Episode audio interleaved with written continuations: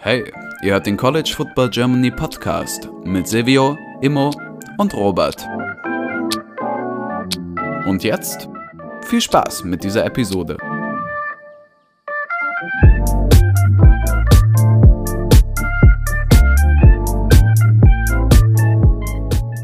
Hallo und herzlich willkommen zu dieser neuen Folge des College Football Germany Podcasts. Mit dabei ist heute Silvio. Moin. Imo. Moin. Und ich, Robert. So, heute mal aus einer ganz ungewohnten Zeit. Wir haben aus organisatorischen Gründen überlegt, Mittwoch hat irgendwie diese Woche nicht geklappt. Wie wollen wir es machen? Lassen wir ausfallen? Müssen wir irgendwie Gast organisieren kurzfristig?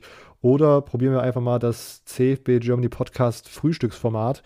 Freitagabend wird eine Folge aufgenommen für Samstagvormittag vor den Spielen. Wir wollen heute nur kurz über die College Football Playoff Rankings sprechen, dann ein paar Fragen, die ihr uns eingeschickt habt, direkt nach dem Wochenende, und haben dann jeweils ein Spiel uns rausgenommen, auf das wir uns nochmal besonders freuen dieses Wochenende, und dazu eine kleine Preview vorbereitet und dann am Ende ein kleines Pick'em, so wie immer. Okay, starten wir mit den Rankings. Leute, wie ist euer Vibe gerade dazu? Es gab ja natürlich einige, ich kann mir vorstellen, dass Silvio zum Beispiel nicht so zufrieden ist, da gab es ja einige Situationen, die Michigan State-Fans unglücklich machen im Moment, aber habt ihr irgendwelche großen Probleme? Also tatsächlich habe ich gar nicht so ein großes Problem mit Michigan State, dass sie ich denke mal, dass du darauf anspielst, dass Michigan State hinter Michigan ist. Mhm. Alles berechtigt. Ich meine, am Anfang dachte ich, okay, ihr habt noch immer gegen uns verloren, also wäre ich mal ganz vorsichtig. Ich meine, das Argument war ursprünglich, was ich viel gelesen habe, ist, man setzt so viel bei Oregon und Ohio State darauf, dass Oregon gegen Ohio State gewonnen hat und deshalb der Direktvergleich so viel zählt. Aber ich weiß nicht richtig, ob das darauf so krass anzuwenden ist, weil hat Oregon verloren noch? Haben die, ja. Stanford. Okay, ja, stimmt. Ja, okay, dann kann man das das Argument doch schon bringen. Dann ist es, glaube ich, ein valides Argument, vor allem dadurch, dass Purdue ja auch schon gegen ein Top-5-Team davor schon gewonnen hat und jetzt nochmal. Und Stanford einfach nur, ich glaube, abkackt. Ich glaube, das haben letzte Woche irgendwie richtig krass verloren. Ich glaube, 51-7 oder so. Deshalb, ja, okay, dann verstehe ich es schon mehr. Ich habe vergessen, dass Oregon auch noch verloren hat. Das war mein Fehler. Ja, also in der Hinsicht, dann kann man schon ein bisschen es nicht verstehen. Also, weil es dann nicht richtig, ich weiß nicht, wie ich sagen soll. Also, es ist nicht konsequent durchgezogen. Konsequent durchgezogen, genau, das war das Wort. Wenn man sagt, okay, Oregon ist auf jeden Fall vor Ohio State, weil sie den Head-to-Head haben, obwohl Ohio State wirklich den besseren Rekord wahrscheinlich hat zum aktuellen Zeitpunkt. Und man sagt dann, okay, aber hier machen wir es jetzt anders. Also, das finde ich dann irgendwie ein bisschen komisch, muss ich ehrlich sagen. Mhm. Und sonst, ich finde unten die letzten beiden ein bisschen komisch. Ich meine, Arkansas hat dieses Jahr eine sehr, sehr starke Saison. Ich glaube, man muss das wirklich anrechnen. Und Utah spielt auch ganz solide von Zeit zu Zeit, aber mit einem 6-3-Rekord. Und dann kommt direkt als nächstes Team UTSA mit 8-0, was so weird aussieht. 9-0 sogar, stimmt ja. Das ist noch bescheuerter eigentlich auch, dass sie dann so weit, sag ich mal, unten sind vergleichsweise dann. Wenn du dann auf 17 so ein 6-3 Auburn dazwischen halt hast. Oder auch Wisconsin oder Purdue oder so, die halt über denen dann sind. Gegen wirklich ein anbietend Team, ne? Also alle anderen kann man ja noch argumentativ vorschieben, aber halt so 2 Niederlagen-Teams, dann wird's schon hart. Ja, man hat da unten dann noch San Diego State mit 8-1. Und dann ist es auch wieder mit Purdue und Iowa, hat man wieder die Sache, man hat Purdue über Iowa. Purdue hat einen 6-3-Rekord, klar, Purdue hat 2 Top-5-Siege, das muss man anrechnen. Aber da tut jetzt auf einmal wahrscheinlich dieser Head-to-Head-Rekord gegeneinander wieder zählen. Also irgendwie finde ich das ein bisschen komisch. Ja. Und ich verstehe auch, dass das Committee wurde ja darauf angesprochen, auf diese Michigan-State-Sache. Und das Argument war wir finden, dass Michigan das rundere Team ist und dass das bessere Team ist, wo ich wahrscheinlich sogar mitgehen würde. Aber wozu spielen wir dann diese direkten Spiele gegeneinander, wo man dieser Aufeinandertreffen hat und sagt, wahrscheinlich hätten jetzt wäre das Spiel 10-mal ausgetragen worden an dem Zeitpunkt vor 2 Wochen, dann würde wahrscheinlich Michigan State nicht die Mehrheit davon gewinnen, würde ich mal sagen. Aber wenn sie dann halt in diesem einen Spiel, in dieser einen Spielrealität das Spiel gewinnen, dann finde ich es halt wirklich schwierig, solche wirklich weirden Dreher einfach da irgendwie zu fabrizieren. Immo, du da irgendeine andere Meinung? Nee, ich finde es auch, ne, also warum spielt man dann gegeneinander, wenn man dann am Ende es keine so quasi interessiert, ne? Also, ja. Das ist halt schon komisch. Und, keine Ahnung, vor allem, es gibt dann schon Argumente wie, also zum Beispiel Oregon, Ohio State, ich könnte jetzt zum Beispiel auch verstehen, wenn man sagen würde, ich würde Ohio State über Oregon ranken, weil Ohio State für mich gerade nach einem besseren Team aussieht, Oregon so ein bisschen von Spiel zu Spiel stolpert, aber wenn man hier sagt, wie Silvio gesagt hat, hier zählt das Head-to-Head und dann bei Michigan State zählt es nicht, ist es irgendwie alles ganz weird. Irgendwie. Und Cincinnati, da vielleicht auch nochmal eine Nachfrage an euch, wie schätzt ihr die ein? Die sind mittlerweile auf 5, sind wir beim ersten letzte Woche auf 6 eingestiegen, glaube ich, und sind jetzt sozusagen wegen Michigan State, die dann einmal aus den Top 4, glaube ich, rausgerutscht sind, ne? Sozusagen wieder ein Spot nach oben, jetzt mittlerweile auf der 5. Was sagt ihr zur Cincinnati-Situation? Immo, willst du zuerst, oder? Also, ich finde es schade, dass ich sie, sage ich mal, nicht auf Platz 4 sehe. So. Mhm. Mehr dazu will ich gar nicht in dem Sinne sagen. Mhm. Ja, also ich sehe es, glaube ich, ganz ähnlich. Also ich würde sie gerne in den Top 4 sehen. Aber ich weiß nicht richtig, wie ich sagen soll. Also man hat jetzt letzte Woche gegen Tulsa gewonnen und Tulsa steht jetzt nach dem Spiel 3-6 und man gewinnt da halt in Anführungszeichen nur mit 28-20. Ich glaube halt, dass Cincinnati jetzt nicht nur braucht, dass die Teams über ihn verlieren, wie es bei Michigan State der Fall war, sondern dass man halt auch diese Style-Punkte, wenn man es so nennen will, ich glaube, das war das Wort, was bei College Game Day immer gefallen ist, dass man eben diese Style-Punkte braucht und ich glaube mal ein 28-20 Sieg ist dann nicht wirklich das, was man braucht. Das ist eher so ein 52-3 wie gegen Temple deutlich besser. Ich bin jetzt aber mal gespannt. Sie spielen heute in der Nacht um 12 Uhr, also sprich, wenn die Folge rauskommt, ist es schon vorbei, gegen South Florida, gegen USF und USF steht auch nur 2-7. Also rein theoretisch muss man die eigentlich aus dem Stadion fegen und Cincinnati ist auch minus 24, glaube ich, Favorit, minus 23,5. Also ich glaube, die müssen halt wirklich solche Spiele covern, damit sie irgendwie überhaupt ein Argument haben zu sagen, okay, wir überholen jetzt noch Ohio State. Aber das ist auch wieder so komisch, weil wir sagen, Ohio State sollte über Oregon sein. Ich glaube, das ist allgemein unser Take. Und dann ist halt die Frage, Cincinnati über Oregon, und da würde ich eigentlich schon sagen, ja, aber das Komitee kann jetzt nicht 2 Wochen hintereinander Oregon über Ohio State haben und dann auf einmal sagen, okay, wir machen jetzt Ohio State noch über Oregon und gleichzeitig Cincinnati über Oregon. Also ich glaube, das College Football Komitee hat sich irgendwie auch durch dieses erste Ranking so ein bisschen ins Bein geschossen, glaube ich. Mhm. Ich finde vor allen Dingen auch interessant, dass, also ich habe letzte Woche, habe ich überlegt, ob ich dann einen Crunch-Artikel drüber mache und so, aber dann ist mir da irgendwie, habe ich gedacht, ja, so Reaction-Zeug zu schreiben ist halt auch mal irgendwie ein bisschen Quatsch, weil das nach einer Woche outdated ist.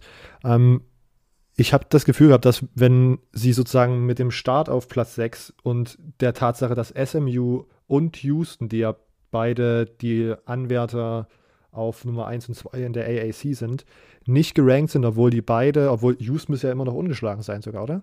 Ne, die haben eine Niederlage gegen Texas Tech, genau. Ja, ja. Ne? Ja. Ich weiß, genau. Aber SMU hat jetzt letzte Woche gegen, den Memphis verloren, gegen Memphis. Aber die waren letzte Woche beide mit einer Niederlage ungerankt. Und wenn man sozusagen die vermeintlich besten kommenden Siege von Cincinnati, wenn man mich das mal so komisch formulieren darf, nicht rankt, dann hat man damit schon eine Aussage getan. Und zwar, dass Cincinnati aus eigener Kraft halt jetzt wirklich nicht so doll eingeschränkt ist, dass die, glaube ich, nicht in die Playoffs kommen. So. außer es steht, passiert halt irgendein Chaos, dass, keine Ahnung, Ohio State nochmal ein Spiel verliert vorm Championship-Game oder Oregon nochmal droppt oder so, und die aus eigener Kraft wurde es ihnen schon wieder so schwierig gemacht, obwohl sie bisher halt bis dahin so gut gespielt haben. Das finde ich schade und für mich eigentlich auch nochmal ein großes Indiz dafür, dass wir auf diese 12-Team-Playoff-Sache hoffen können. Okay, vielleicht noch eine kurze Sache. Oklahoma mit 9-0 an 8 gerankt. Jetzt nicht unbedingt ja, der schwierige Schedule, ne? Ja, aber das glaube ich zum einen Strength of Schedule und dann auch hier wahrscheinlich Style-Punkte, denke ich tatsächlich. Mhm. Aber Nummer 8 ist so pervers niedrig. Also wirklich, ich glaube, dass die auf jeden Fall über Michigan und Michigan State sein sollten und eher eigentlich sollten die so auf 5 sein. Und Cincinnati sollte in den Top 4 sein. Und eher Oregon, glaube ich, runter. Aber ich meine, es ist, glaube ich, nicht das Beste, wenn man sich jetzt hier so viel drüber aufregt. Ich meine, nächste Woche sieht es wieder komplett anders aus und in 2 Wochen und in 3 Wochen nochmal mehr. Also, ja. Ich meine, es ist ja sowieso nur so ein Zwischenstand und ich glaube immer noch fest daran, auch wenn ich es nicht will, dass Cincinnati noch ein Fuck-Up-Game haben wird. USF hat letzte Woche gegen Houston tatsächlich gar nicht so schlecht gespielt. Ich glaube, am Ende waren es 14 Punkte oder so, aber die haben 42 Punkte gegen Houston gemacht und also die haben da auf jeden Fall scoren können, also keine Ahnung. Du willst es auch direkt jinxen, oder? Nee, ich will es nicht jinxen, aber ich kann es mir gut vorstellen. Also, falls ich jetzt eine böse Nachricht von, keine Ahnung, Lorenz Metz oder so bekomme, wenn Cincinnati verliert. Nein, oder von irgendwie Cincinnati-Fans. Ich habe College Game Day letzte Woche geschaut, wie ich es jede Woche mache, und dann kam auf einmal so ein Feature von Cincinnati, weil die natürlich in Cincinnati waren. Und dann kam auf einmal, wie Lorenz Metz irgendwie den Block of the Day Award bekommen hat. Und es war irgendwie so eine Kette, die aus Kuchen war. Und dann war so ein Video, wie er da so reinbeißt in den Kuchen. Das war sehr funny. Geil. Okay. Noch irgendwelche Kommentare zum CFP-Ranking oder machen wir mit Fragen weiter? Lass zu den Fragen rübergehen. Schauen wir auf die Shotclock. Wir haben uns als Ziel gesetzt, dass wir eine leicht verdauliche Frühstücksepisode machen. Das heißt, wir wollen möglichst unter 60 Minuten bleiben. 12 sind geschafft. Wir machen also, starten die Fragen. Hat Ohio State bereits große Angst vor Purdue von Tim? Purdue wird ja immer mehr so zum Top-5-Killer. Also ja, schon wirklich. Und ich glaube, Purdue hat ja schon Erfahrung damit gemacht mit diesem, heißt er Tyler Trent damals? Dieses legendäre Spiel, wo Purdue gewonnen hat. Also, wer weiß, ja. Es wäre auf jeden Fall ziemlich abgefahren, wenn so ein Purdue einfach gegen 3 Top-5-Teams gewinnt. Das wäre absurd, ja. Ich könnte mir aber auch vorstellen, dass das jetzt der komplette 180 passiert und Ohio State jetzt die ganze Woche zugetextet wurde mit hey, Purdue und dann... Ja, aber das dachte ich bei Michigan State auch. Und das war das, was Kirk Herbstreit auch gedacht hat, dass alle sagen... Der Upset, das ist so ein Trap-Game, dass es halt kein Trap-Game ist. Und ich war mir auch so sicher, dass es kein Trap-Game ist, dass Michigan State die einfach aus dem Stadion fegen wird und einfach danach jeder sagt, ja, okay, man hat zu viel reininterpretiert, aber ja, so war es halt leider nicht. Natürlich kommen jetzt hier auch nochmal Fragen. Wie heiß ist der Stuhl von Dan Mullen? Wer es noch nicht mitbekommen hat, Florida hat letztes Wochenende in einer kläglichen Performance gegen South Carolina verloren und hat jetzt nach der Frage wahrscheinlich DC, Todd Grantham und unseren O-Line-Coach gefeuert. Und ich glaube, das war schon das erste Mal so ein bisschen Ballast abwerfen, damit ich nicht gefeuert werde. Womit ich aber nicht sagen will, dass ich es ausschließe, dass er nächstes Jahr nicht mehr der Coach ist, weil ich mir gut vorstellen kann, dass wenn irgendwo eine andere Position frei wird, dass er dann sozusagen gegangen wird oder auf einmal gehen will oder so. Aber sozusagen so Assistants zu feuern, die auch schon mega lange irgendwie im Staff von ihm waren und schon irgendwie damals bei Utah, glaube ich, irgendwie die Connections geformt haben, das ist ja schon der erste Indiz. Deswegen würde ich sagen, mittelheiß. Aber ich könnte mir auch vorstellen, dass er einfach nochmal komplett umstrukturiert und weitermacht. Chris, wer kann Georgia dieses Jahr gefährlich werden? Alabama. Ja. Auf jeden Fall. Ohio State auch. die Playoffs. Ja, halt so die typischen Kandidaten. Aber Georgia sieht dieses Jahr halt wirklich wieder so solide aus. Also das ist schon sehr stark. Also ich glaube, ja, Ohio State und Alabama sind wahrscheinlich die offensichtlichsten Kandidaten, aber Georgia sieht dieses Jahr sehr gut aus. Und ich bin auf jeden Fall, ich weiß nicht, ob das sich komisch anhört, aber ich bin sehr gespannt, wenn sie verlieren, wie sie verlieren werden. Weil, weißt du, woran es liegt, was falsch läuft. Ich glaube, das wäre sehr interessant. Also, ob man da richtig dann doch eine Schwäche sieht oder ob es einfach so ein weirdes Game ist, wie es manchmal ab und zu einfach gibt. Also, das würde mich tatsächlich interessieren. Ich finde tatsächlich auch dahingehend das Spiel diese Woche interessant gegen Tennessee, weil Full Disclosure, ich habe vielleicht vor 2 oder 3 Wochen Silvio geschrieben, ich glaube, dass Tennessee tot ist als Team. Und jetzt habe ich mir aber die letzten Wochen diese ganze Geschehen um das Team so ein bisschen beobachtet und mache da jetzt einen kompletten 180 und könnte mir sogar vorstellen, dass Cincinnati, so wie sie da dieses Jahr Offense spielen, nämlich einfach High-Speed und einfach mit kreativem Play-Calling und Alignments, dass die vielleicht den einen oder anderen Punkt scoren könnten gegen Georgia. Und damit sage ich nicht, dass das ein knappes Spiel wird oder dass Tennessee Georgia schlägt, aber ich glaube, Tennessee könnte vielleicht die Offense haben, die bisher beste Performance gegen diese Georgia-Defense hat. Und wenn man sich das dann im Nachhinein anschauen könnte, vielleicht kommen da jetzt vielleicht so die Mini-Schwachstellen dieser Monster-Defense sozusagen ein bisschen zum Vorschein in diesem absurden Spiel, was heute Nacht stattfindet, wenn der Podcast rauskommt. Imo, was denkst du, wer kann Georgia gefährlich werden? Vielleicht ist Tennessee ein kleiner Stolperstein, aber ich glaube in der Regular Season, also man hat jetzt noch Tennessee, man hat Charleston Southern, also man hat so ein schönes FCF-Aufbau-Game quasi dann gegen Georgia Tech. Und ich glaube nicht, Georgia Tech ist jetzt der große, das große Team, das dich zum Stolpern bringt. Also auch eher werden in der Postseason sozusagen. Ja. Yep. Ja. Auf jeden Fall. Max fragt, FSU gegen Miami 3-6 gegen 5-4. Die glorreichen Zeiten sind vorbei. Wen seht ihr vorn? Heavy. Ich glaube, FSU... Miami ist auch so weird. Also Michigan State hat ja gegen Miami gewonnen und ich dachte eigentlich, dass es da schon übel wird. Aber dann hat man auch gegen UVA verloren, gegen UNC, jeweils mit, ich glaube, 2 oder 3 Punkten. Und dann jetzt die letzten Spiele hat man auf einmal wieder gewonnen gegen NC State, die gerankt waren, gegen Pitt, die gerankt waren. Und letzte Woche dann auch noch knapp gegen Georgia Tech. Ich glaube, alle 3 Siege waren knapp. Jetzt hat man diese Siegesserie auf einmal wieder. Und bei Florida State, die haben richtig schlecht gestartet. Mit, glaube ich, was waren es, mit 4 Niederlagen, 0-4 zum ersten Mal in wie vielen Jahren. Und dann hat man 3-mal gewonnen gegen, ich glaube, Syracuse, North Carolina und gegen UMass. Und jetzt hat man die letzten beiden Wochen wieder gegen Clemson und gegen NC State verloren. Also irgendwie beide haben so Sieges- und Niederlagenserien.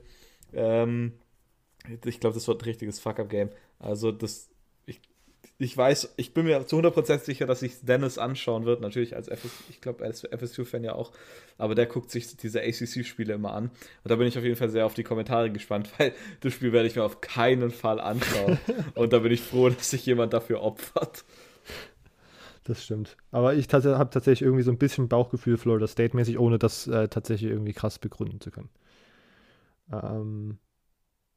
Kann Texas nächste Woche den Upset schaffen oder seht ihr das Powerhouse KU vorne? Kansas, Texas? Es wäre schon ein nices Meme, wenn Kansas gewinnen würde. Wenn Texas den Upset schafft, meinst du? Ja, stimmt. Danke. Die Formulierung ist alles immer.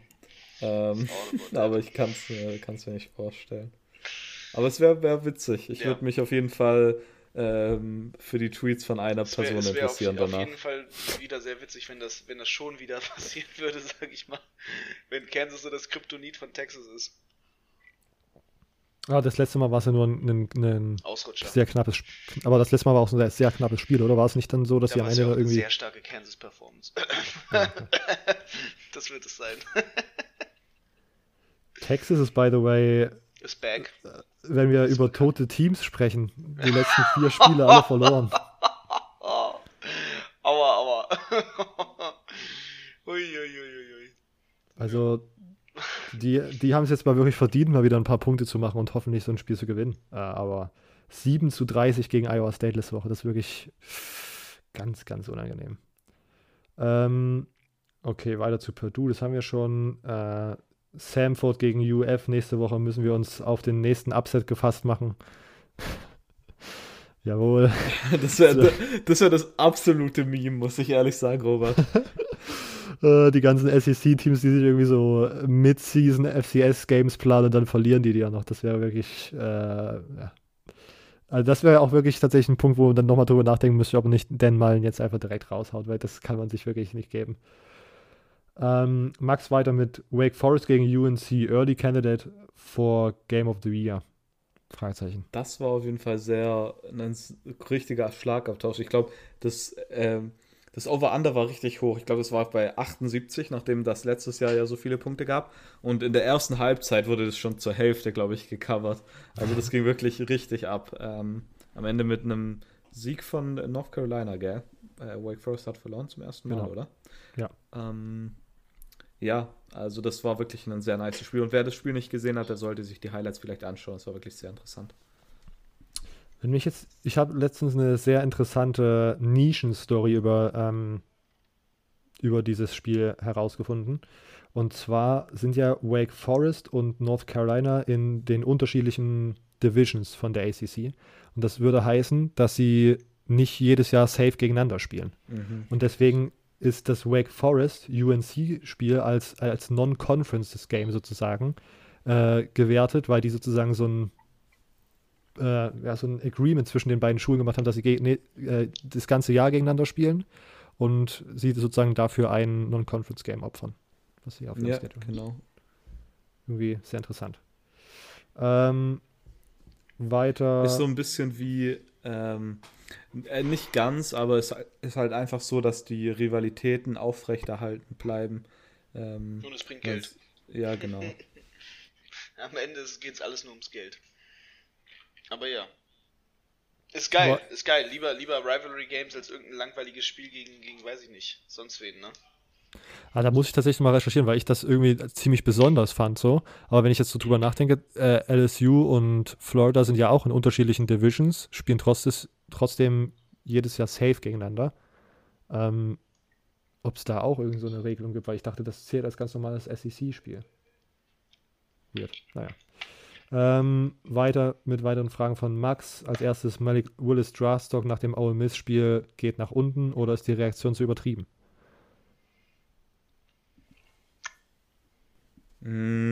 Also, ich meine, am Ende hatte er 3 Interceptions, kein Touchdown und war 16 von 25 für gerade mal 170 Yards.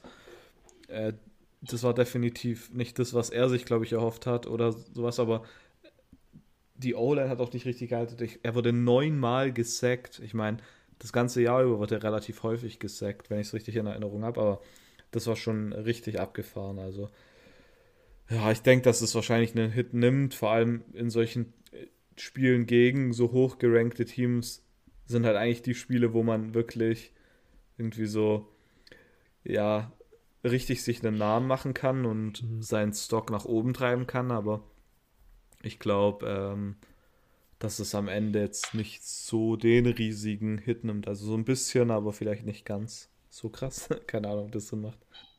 Nee, würde ich wahrscheinlich auch so einschätzen. Oder immer? Siehst du es anders? Nee, ich bin mit euch. Cincy tut sich wieder schwer. So wird das nichts mit den College Football Playoffs. Oder was meint ihr? Haben wir ja schon besprochen, ne? Ja. Style Points sind gerade sehr, sehr wichtig. Imos Meinung zu Michigan State. Der Upset kam, aber auch irgendwie nicht wirklich. Boiler ab.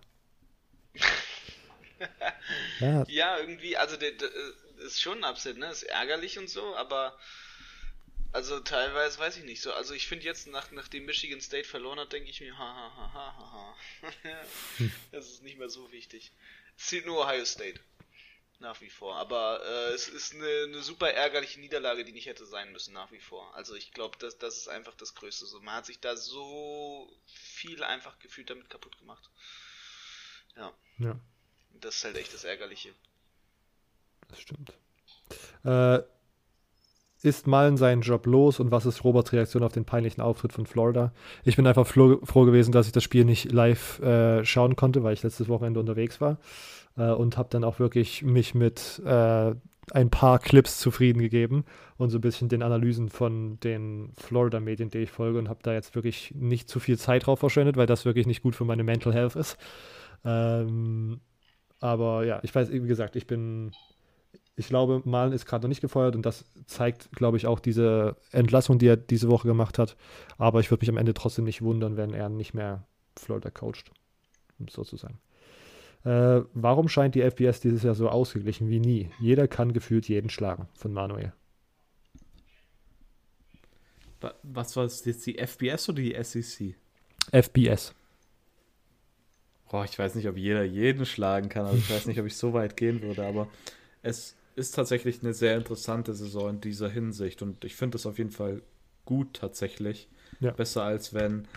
Ich meine, oben sieht es ja immer noch klar aus nach den Top-Teams, aber man hat trotzdem so ein paar Teams dabei, die schlechter spielen als sonst. Ich meine, Clemson ganz vorne da natürlich und dann auch Teams, die überraschend gut spielen, wie ich glaube, ich würde Cincinnati trotzdem dazu nehmen. Dann natürlich Wake Forest bis jetzt zur vergangenen Woche, Michigan State, die überraschend wieder dabei sind. Also das muss man natürlich auch, wenn man es neutral betrachtet, mal sagen, dass es überraschend ist, dass sie wieder dabei sind. Also man hat irgendwie obendrin auch so neue oder wieder zurückkehrende Teams, auch so in Oklahoma State, dass die wieder mit dabei sind, auch wenn ich Oklahoma State immer noch nicht mag. Baylor, die wieder mit dabei sind. Also es ist wirklich, finde ich, richtig klasse, dass andere Teams mal oben mit dabei sind oder ältere Teams, die normalerweise immer dabei waren und in den letzten Jahren geschwächelt haben. Du kannst halt nicht für immer gut sein, ne? Ich glaube, das ist einfach das große Ding. Ja, bei Michigan merkt man das schon seit mehreren Jahren, glaube ich. Ich habe immer das Gefühl, ja, Michigan ist wieder so aufsteigend nach wie vor. Ja, also, das sagst du so jedes Jahr. Langsam, eher, langsam und beständig kommen sie zurück eher aus einem Loch. Okay. Das lasse ich mal so stehen. Eher so sehe ich es. Bis dann immer es gegen Michigan State geht und man dann auf den Sack bekommt. Ja. Oder gegen Ohio State, ich meine, das kommt auch noch. Das guck mal, wir können es auch so drehen zum Beispiel. Michigan State ist ja auch ein Team, was jetzt ein paar Jahre zuvor ein bisschen eher abgelost hat und dann zwischendurch mal zwischendurch gut war, dann schlecht und jetzt wieder gut ist. Na, also bei manchen Teams ist halt immer eine Achterbahnfahrt der Gefühle bei den Fans, ne? Du weißt nie, in welchem Jahr was Gutes für dich kommt. Ja, aber ich würde jetzt mal den Erwartungsgrad bei Michigan State nicht mit dem Erwartungsgrad bei Michigan vergleichen. Michigan hat einfach eine ganz andere Erwartungshaltung, das ist einfach so. Ja, und unter dem sind sie Jahr für Jahr wieder. Also. Ja, die Erwartungshaltung ist aber auch jedes Jahr Meisterschaft, also. Ja, vielleicht sollte man die mal halt anpassen. Nö. Okay, lasst uns hier weitermachen. Wie, keine Ahnung, Friedrich Merz, der jedes Jahr für CDU antritt und die Erwartungshaltung kann auch nicht. Doch, natürlich. Komm, wir wollen ja nicht politisch werden jetzt hier. Doch, zack, weiter. Michigan ist Friedrich Merz, der Big Ten.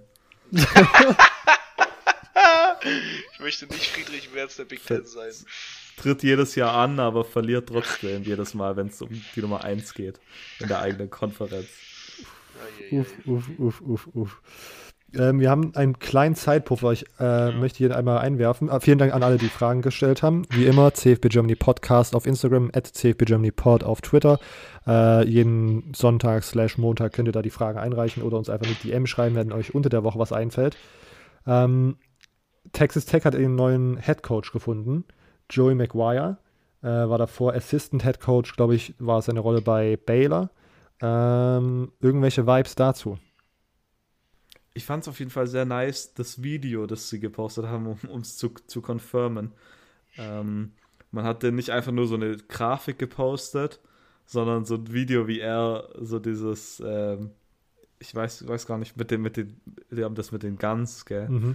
macht und das fand ich ziemlich nice. Und ich weiß, dass Lukas sehr viel von ihm hält und das, glaube ich, auch sein so Wunschkandidat war.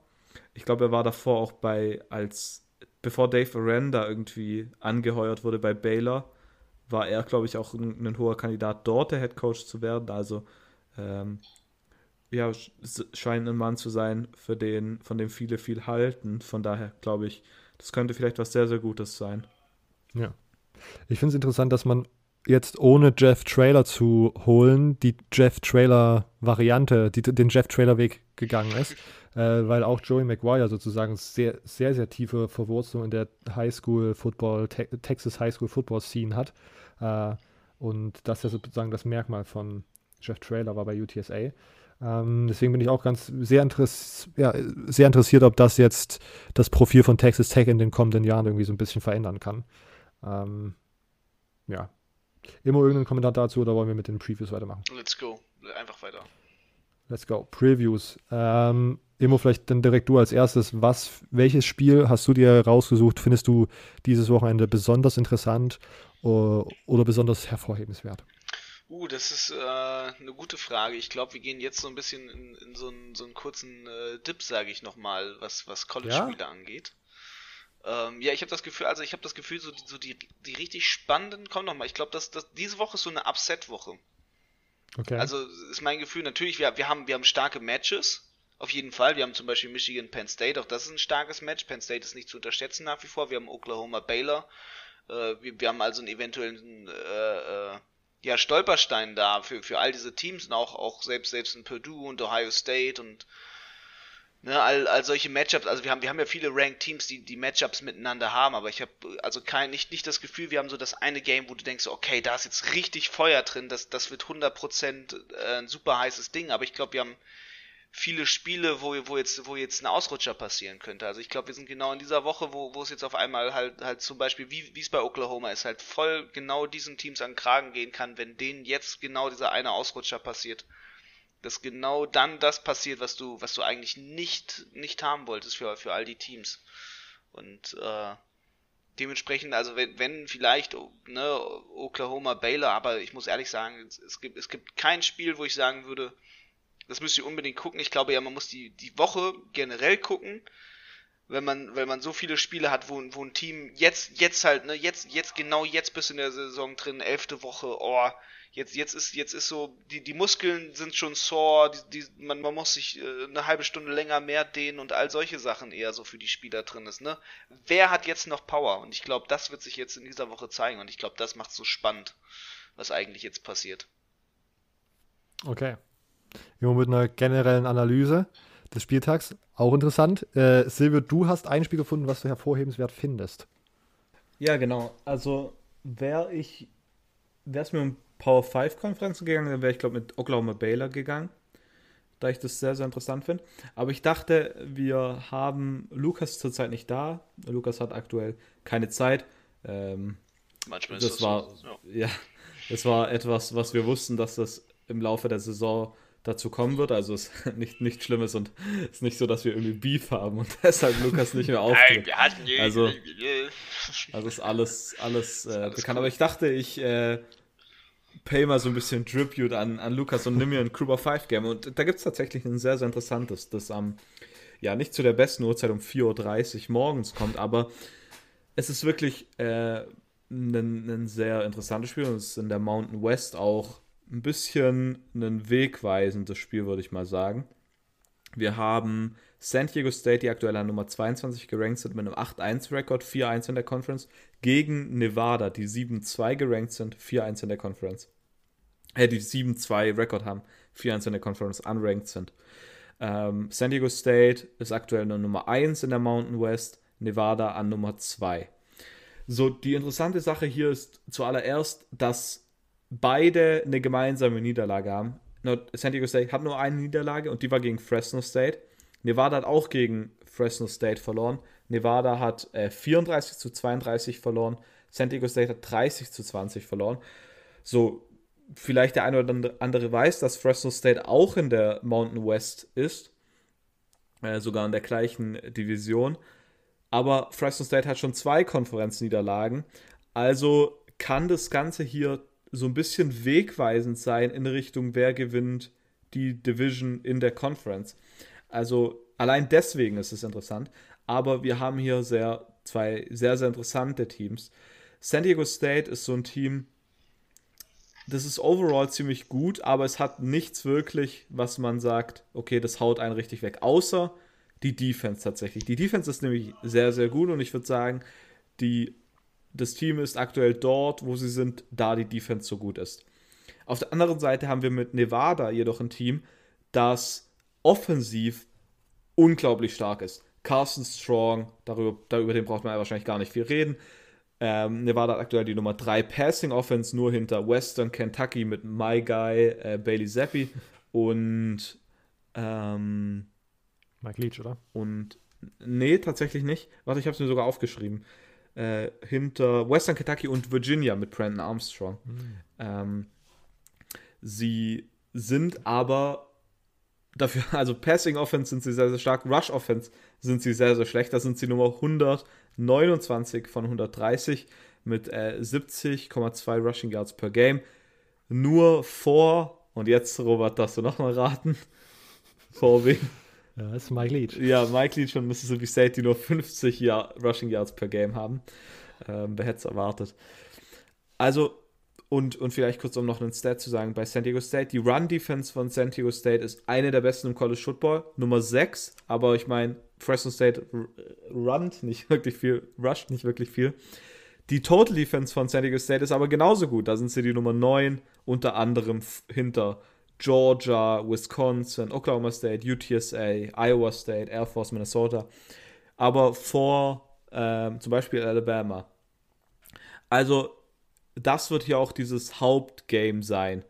Die Offense von Nevada mit zum Beispiel Quarterback Carson Strong und Wide Receiver Romeo Doubs sind hier wirklich gegen diese San Diego State Passing Defense, und die San Diego State Defense allgemein wird hier die Sache sein, auf die es wirklich ankommt. Vielleicht kurz das andere Matchup anzuschauen.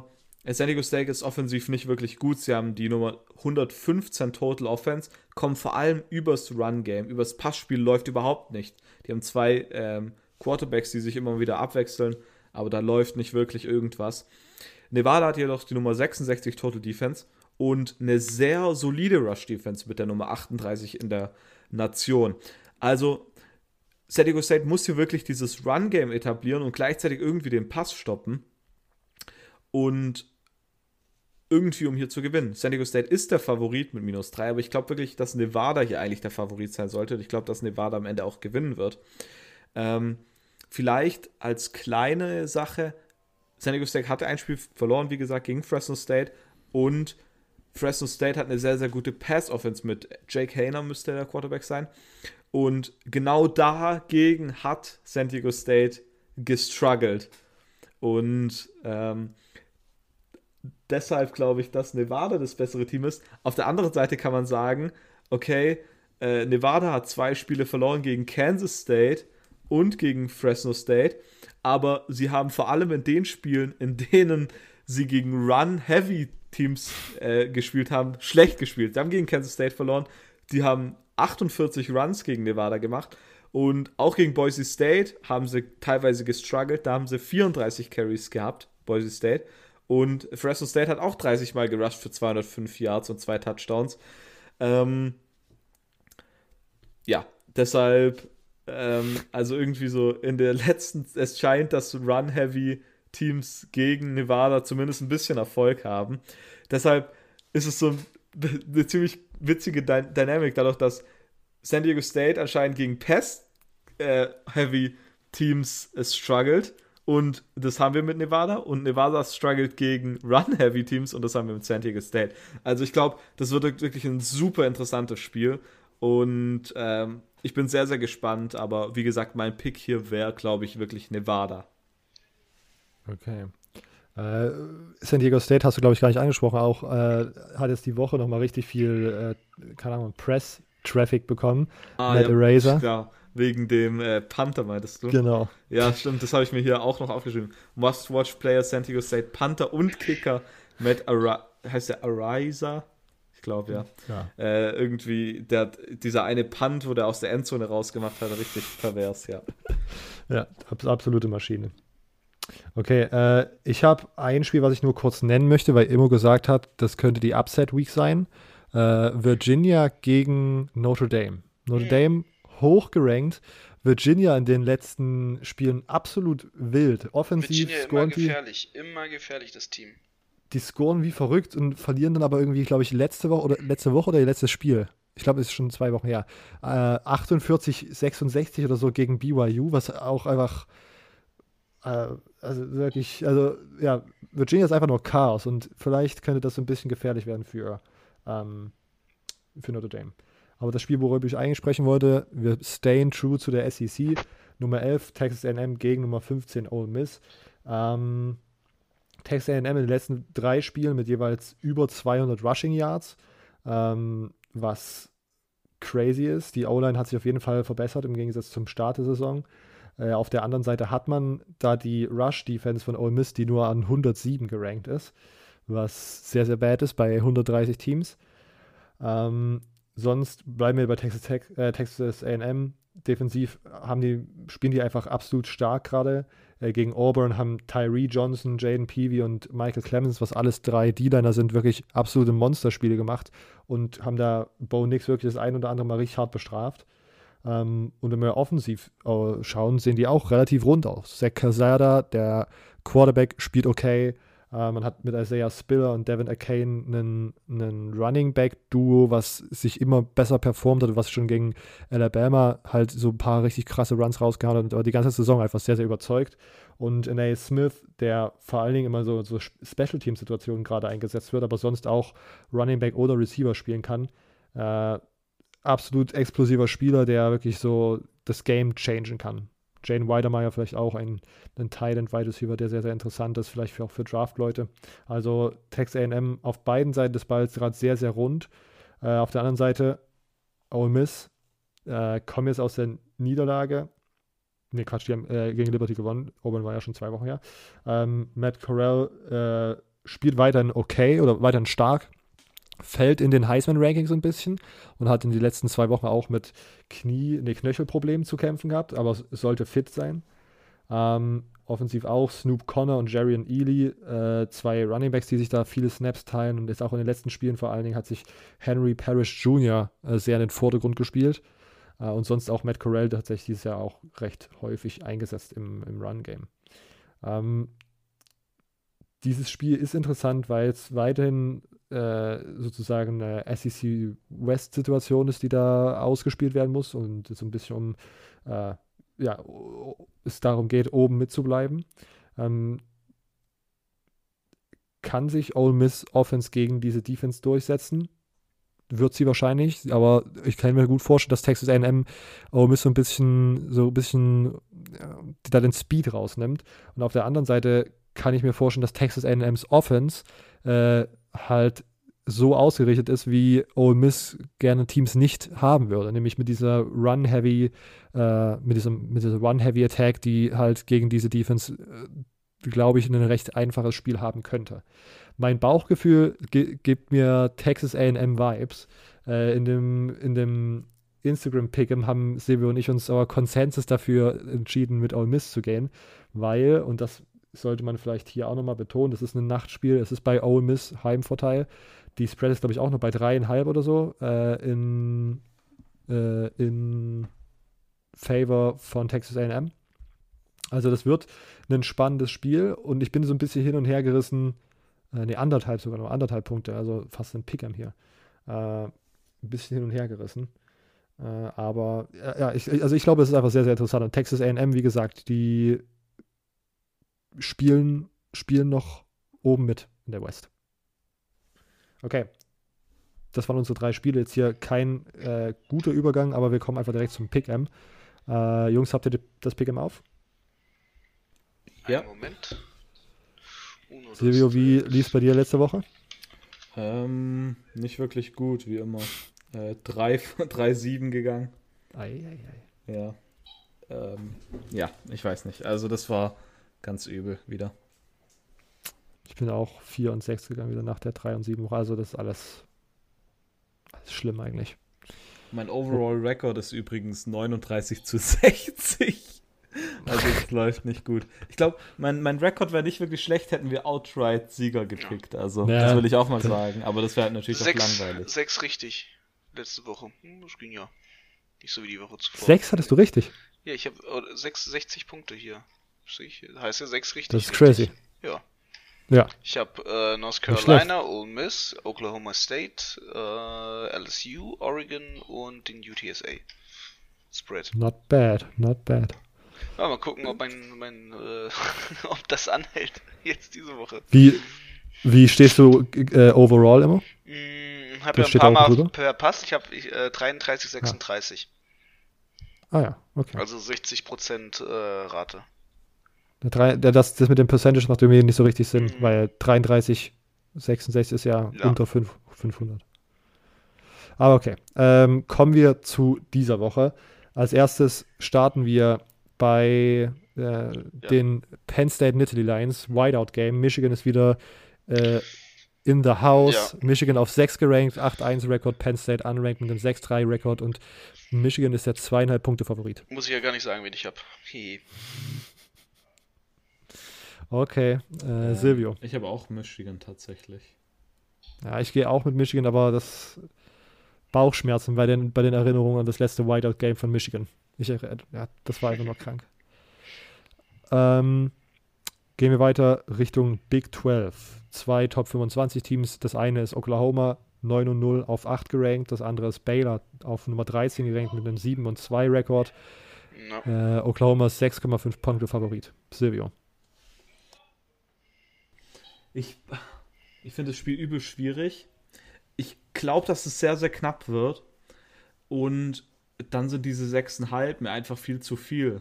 Ich meine, am Ende könnte ich mir auch gut vorstellen, dass Baylor gewinnt. Deshalb gehe ich hier mit den 6,5 und nehme die Punkte einfach. Ja, sehe ich ähnlich. Sehr, sehr knapp oder vielleicht sogar Upset. Deswegen gefallen mir 6,5 Punkte auch ganz gut immer. Ich spüre auch den Upset. Ui. Ich spüre sogar den Upset. Okay, kommen wir weiter. Big Ten, Nummer 19. Purdue mit einem 6-3-Rekord gegen Nummer 4. Ohio State, 8-1. Ohio State ist 19,5 Punkte Favorit. Ich nehme... Ich nehme Purdue. Ich glaube, der Abstand ist nicht so. Also, diese 20 Punkte oder 19,5. Ja, ich gehe auch mit Purdue und die plus 19,5. Die Sache ist die, dass selbst wenn es kein Upset wird, hat Ohio State die letzten Wochen immer irgendwie so ein bisschen mit ihrem Essen gespielt und da irgendwie so Spiele knapper aussehen lassen, als es hätte sein müssen. Das ist so ein Spiel, wo man dann auch eventuell mal Backups reinrotatet, wenn man dann doch gut was macht und dann im vierten Quarter dann doch irgendwie wieder gute Leute reinschicken muss, wenn man zu viel rumgespielt hat. Das weiß ich nicht, ob das hier passiert, aber ich nehme einfach die 19,5 Punkte mit. Nee. Silvio? Ich gehe mit Ohio State, minus 19,5. Also ich glaube, ich glaube nicht, dass Purdue das irgendwie knapp halten kann. Und ich glaube, Ohio State braucht jetzt gerade so einen Sieg, um irgendwie an Oregon vorbeizukommen. Ich glaube, dass es dann ein markanter Sieg wird. Und ja, deshalb minus 19,5 nehme ich gerne. Big Ten West, wir kommen in die entscheidenden Wochen. Ja. Minnesota, Big Ten West in 6-3. Ja, also Big Ten West ist so weirdet mich so out direkt. Das kann ich gar nicht abwarten, bis du die Anmoderation fertig hast. Also, nee, das Spiel boykottiere ich gerade. Dann komm, schnell, Iowa. Ich nehme Iowa. Ich nehme auch Iowa.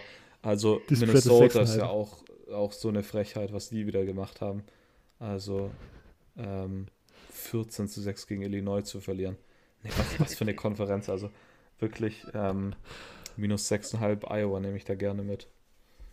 Ich auch, aber ich habe keinen. Also ich weiß auch nicht, ich kann mir nicht vorstellen, dass Iowa 7 Punkte scored. Ja, aber ich kann mir auch nicht vorstellen, dass die irgendwie minus 7 covern oder minus 6,5. Also, aber trotzdem, genau aus dem Grund Iowa minus 6,5. Okay. Wir machen weiter mit einem weiteren Lukas-Gedächtnis-Game. UAB gegen Marshall. UAB steht 6-3, Marshall auch. Und UAB ist der 5,5 Punkte Underdog. Ja, ich übernehme hier als erstes Rider. Ich nehme UAB. I'm a Rider. Always have been a Rider. Ich nehme Marshall, weil sie einen Deutschen haben. Ja, ich nehme auch Marshall, minus 5,5 zu Hause. I don't know. Kein Rider. Kommen wir zu meinem SEC-Spiel. Texas A&M auf Nummer 11, 7-2-Rekord. Ole Miss Nummer 15 auf, mit einem 7-2-Rekord. Und die Spread ist, wie gesagt, 1,5 Punkte. Ich gehe jetzt hier contrary zu dem, was wir auf Instagram gepickt haben. Ich könnte mir sogar vorstellen, dass Texas A&M mit einem größeren Abstand gewinnt. Oh, yeah, yeah. Aber du schwingst das schon wieder. Oh. Das war auch der, ich gehe nämlich mit Ole Miss. Ich bleib bei meinem Insta-Pick. Ja, ich auch. Ole Miss. Big. Ole Miss Big. Silvio hat mir das, wir haben nochmal geschrieben, als wir den Pick abgeben wollten und ich schon meine Gedanken geäußert habe. Und er hat mich dann so immer mehr überzeugt mit Lane Kiffin, Hype Train, bla bla bla. Ja, der Lane Kiffin Hype Train ist real. Nein, nicht real. Wenn ich mir das auf dem Papier anschaue, dann ist für mich Texas A&M gerade das bessere Team. Und I don't know. 1,5 Punkte. Okay. Jetzt hier das Upset-Game. Notre Dame gegen Virginia, leider um 1.30 Uhr. Notre Dame steht 8-1 und auf Nummer 9 gerankt. Virginia 6-3. Offensiv komplettes Banane-Team. Ich gehe mit Virginia und den 4,5, weil, wie gesagt, wenn ich es beim Upset-Watch nenne, dann will ich auch die Punkte mitnehmen und vielleicht sogar den Upset. Siehst du die Gefahr da auch? Nö. Okay. Also ich glaube, es ist eine Gefahr da, es ist realistisch, ich werde mich auch vielleicht dann ins Fäustchen ärgern, wenn es so ist, aber ich gehe mit Notre Dame. Okay. Und Silvio? Ich meine, ich habe Brennan Armstrong ja in meinem Fantasy-Team. Soweit ich weiß, ist der aber noch immer questionable und wenn der nicht spielt, wird das ganz übel, glaube ich, für Virginia und deshalb banke ich jetzt drauf, dass er nicht spielt und gehe mit Notre Dame. Okay, wir kommen weiter zur. Hier hieß es Silk Road Rivalry, die Rivalität zwischen Wake Forest, NC State und UNC. Das war doch auch so eine ganz weirde. Auf jeden Fall spielt NC State gegen Wake Forest. 3,5 Punkte Favorit ist Wake Forest. Die sind auch auf 12 gerankt mit einem 8-1-Rekord. NC State auf 16 mit 7-2. Uff. Keine Ahnung, Wake Forest zu Hause, 3,5 Punkte. Sam Hartman, rasiert. Ja, sehe ich so wie du. Ja. Okay. Wake Forest. Einstimmigkeit hier. Und jetzt Silvios Group of 5 Game of the Week. 3,5 Punkte Spread bei Nevada gegen San Diego State. Ja, okay, aber hier ist jetzt Nevada minus 3,5 Favorit. In den offiziellen ist aber San Diego State der minus 3 Favorit. Ich hätte jetzt auch direkt nämlich San Diego State als meinen Favoriten auf jeden Fall genommen. Also, ich glaube, die sind halt besser. Sieht man auch hier übrigens bei den Picks, 83% pickt San Diego State, ja. Na, das sagt ja nicht viel aus. Ja, aber ich glaube, also viele Leute sehen es genauso wie ich. Hey. Okay. Also, es zeigt ja schon, dass hier ESPN irgendwas, keine Ahnung, verschusselt hat. Wenn ja auch alle anderen quasi sagen, weil San Diego ist auch gerankt und alles. Ich habe nämlich gerade noch bei Bet365 eine Wette abgeschlossen und Nevada ist der plus 3,5 Underdog eigentlich. Da hast du einfach nur eine gute Line bekommen. Nee, das ist auch bei ESPN die Line, wenn du unten auf Preview klickst. Okay. Dann ist hier vielleicht einfach noch ein weird. Ja. Ich gehe trotzdem mit Nevada. Ja, ich auch. Du hast mir das schmackhaft gemacht. Da, und jetzt hier der Pac-12 After Dark Barnburner. Washington State 5-4 sind übrigens der zweite in der Pac-12 North, was absolut crazy ist. Gegen Oregon an Nummer 3 gerankt mit einem 8-1-Rekord. Oregon ist 14,5 Punkte Favorit. Ich gehe mit Washington State plus 14,5. Ich könnte mir sogar so Upset vorstellen. Das ist hier ein typisches Big Pac-12, 4.30 Uhr. Kein Deutscher kann mehr zuschauen. Und in den USA schaut wahrscheinlich auch eigentlich keiner mehr zu. Aber das, ich sag's euch, Leute. Und Oregon hat die letzten Spiele alle irgendwie mit einem Touchdown gewonnen. Also, der IT-Guy in Seattle guckt noch zu. Und der sagt Oregon. Ich gehe auch mit Washington State tatsächlich. Die haben, ich glaube, 4 der letzten 5 Spiele gewonnen. Letzte Woche gegen ASU gewonnen, also unter anderem auch gegen Oregon State gewonnen, die laut Robert angeblich ein Top-15-Team sind. Ist alles drin und ich gehe auf jeden Fall mit dem plus 14,5, also ja. Guti. Die Punkte bei Oklahoma gegen Baylor, ich sage 70. Wow, 56.